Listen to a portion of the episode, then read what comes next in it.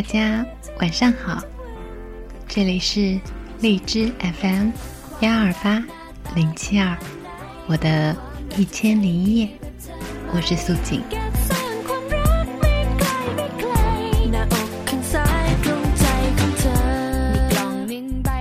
配上这首歌，差点笑出声来，因为之前的五天跟闺蜜两只实在是玩得很开心。每天醒来都有机会跟人说“早安，迪卡”。那天在机场里回来的时候，我又给闺蜜学了这一句。我说别的什么都没有学会，但是这个“咔”的尾音婉转曲折的，完全领会其中的要义。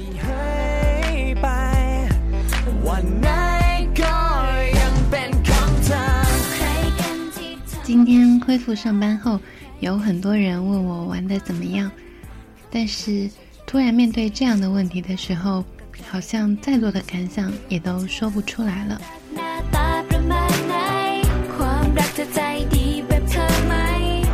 因为出行前，我们两只都在疯狂的加班，区别是他画的是工程结构图，而我画的是宣传策划图，导致飞机开始降落，窗外点点星光。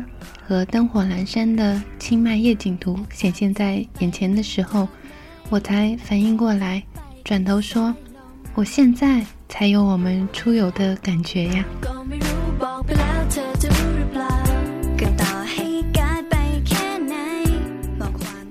所以，除了他手机里完整下载的旅行攻略之外，我们几乎没有来得及做任何的提前安排。所以，当我们开着手机导航，随意的漫步街头，在一辆废弃的早餐车前拍照搞怪的时候，一个面善的老爷爷走过来，告诉我们应该在阳光下拍照更漂亮。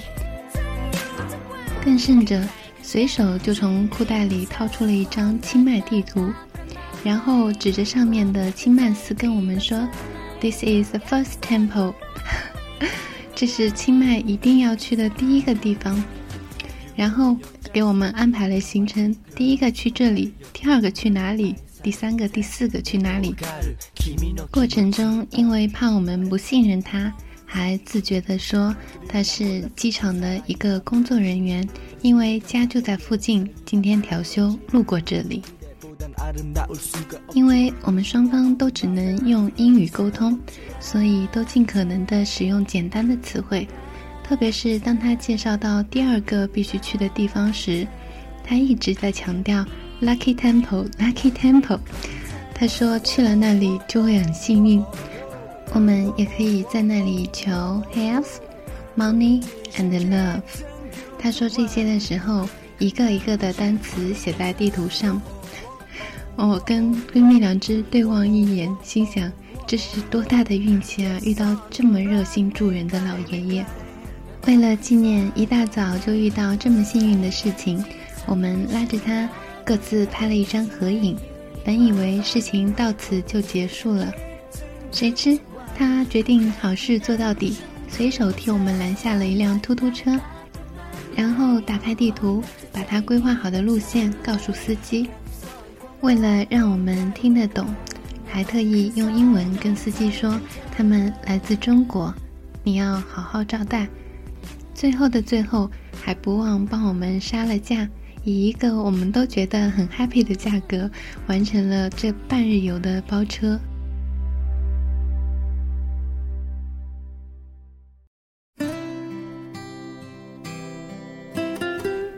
趁我对这些事情还记忆犹新的时候，请大家多多包容我在这里碎碎念，因为我做这些节目，一方面是为了推荐和分享我自己喜欢的音乐和文字，另一方面未尝不可说是我自己的每天的心情记录。曾经大学的时候，我给自己买过一支录音笔。希望尝试着每天可以录下自己的心情声音，后来当然是不了了之。所以在看惯了自己对那么多事情都有头无尾之后，终于下定决心要做好这么一件事情。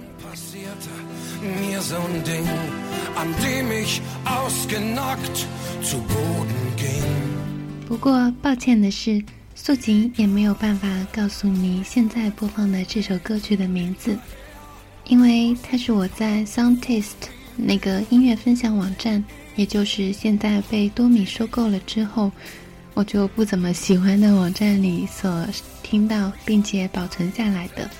然后我可以看到它保存的名字叫做《德语歌》，那首我听了就会流泪的歌曲，这么囧囧的长长的文件名。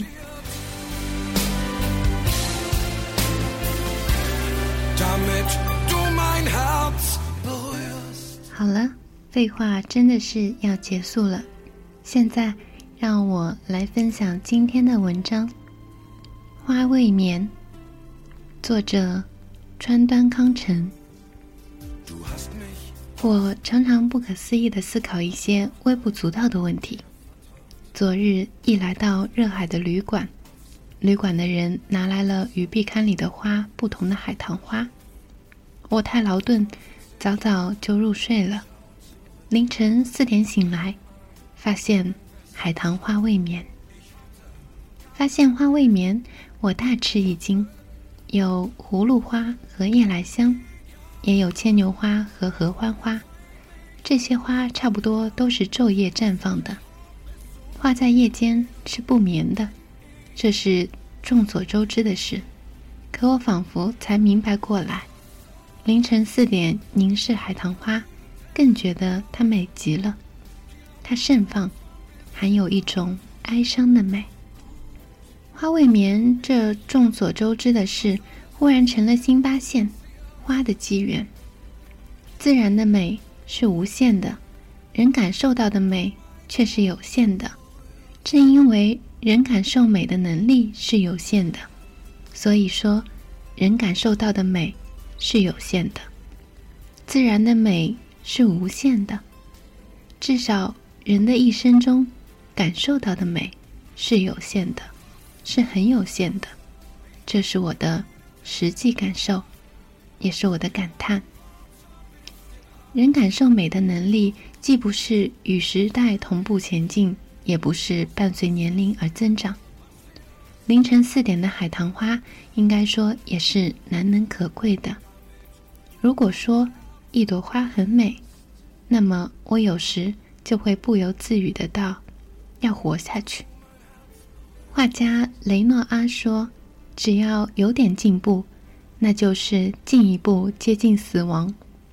这是多么凄惨啊！”他又说：“我相信我还在进步。”这是他临终的话。米开朗基罗临终的话也是：“事物好不容易如愿表现出来的时候，也就是死亡。”米开朗基罗享年八十九岁。我喜欢。他的用石膏套制的脸型。乌宁说：“感受美的能力发展到一定程度是比较容易的，光凭头脑想象是困难的。美是邂逅所得，是亲近所得，这是需要反复陶冶的。比如，唯一一件的古美术作品成了美的启迪，成了美的开光，这种情况确实很多。所以说，一朵花。”也是好的。凝视着壁龛里摆着的一朵插花，我心里想到：与这同样的花自然开放的时候，我会这样仔细凝视它吗？只搞了一朵花插入花瓶，摆在壁龛里，我才凝视注视它。不仅限于花，就说文学吧。今天的小说家，如同今天的歌人一样，一般都不怎么认真观察自然。大概认真观察的机会很少吧。壁龛里插上一朵花，要再挂上一幅花的画，这画的美不亚于真花的当然不多。在这种情况下，要是画作拙劣，那么真花就更加显得美。就算画中花很美，可真花的美仍然是很显眼的。然而，我们仔细观赏画中花。却不怎么留心欣赏真的花。李迪、钱顺菊也好，宗达光临、豫州以及古镜也好，许多时候，我们是从他们描绘的花画中领略到真花的美，不仅限于花。最近，我在书桌上摆上两件小青铜像，一件是罗丹创作的女人的手，一件是马伊约尔创作的乐达像。光这两件作品也能看出罗丹和马伊约尔的风格是迥然不同的。从罗丹的作品中可以体味到各种的手势，从马伊约尔的作品中则可以领略到女人的肌肤。他们观察之仔细。不禁让人惊讶。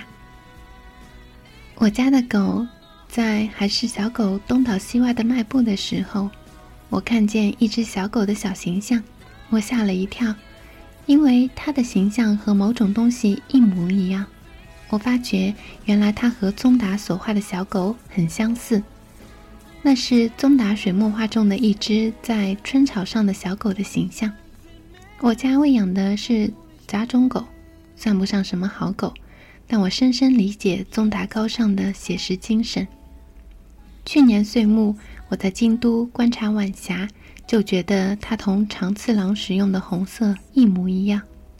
我以前曾看见过长次郎制造的称之为“西木”的明茶碗，这只茶碗的黄色带红柚子，的确是日本黄昏的天色，它渗透到我的心中。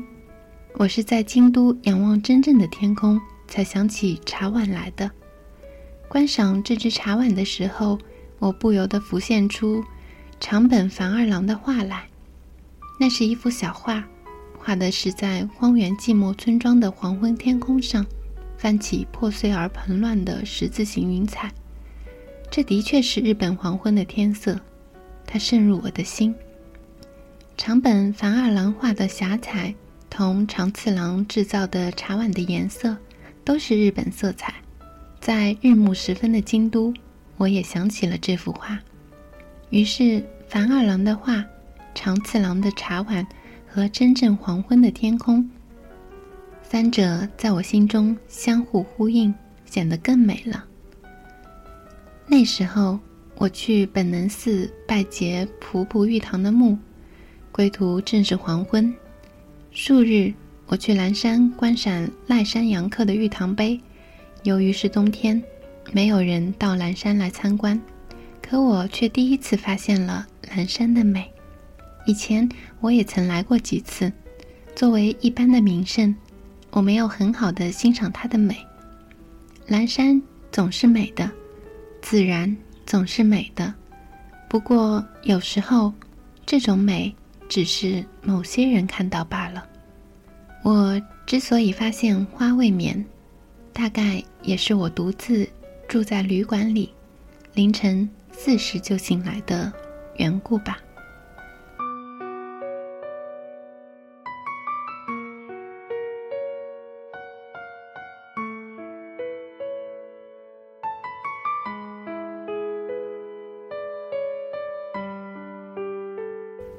在网上搜索这篇文章的相关信息，看到有许多网友留言说这是他们高中课本里的文章，印象深刻。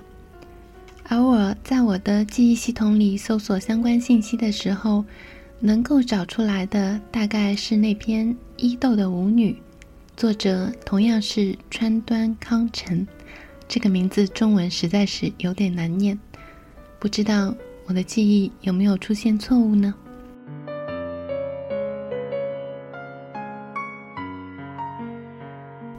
就像作者发现花未眠这个众所周知的常识一样，你们是不是有时候也会被一些身边的常态所散发出来的美所惊艳到呢？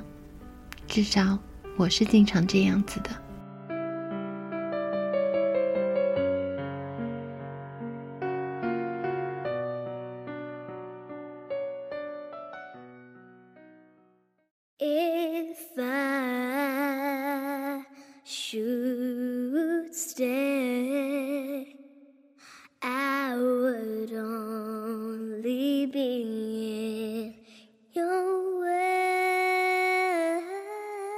今天节目送出的最后一首歌，I will always love you，来自英国六岁天籁女童声。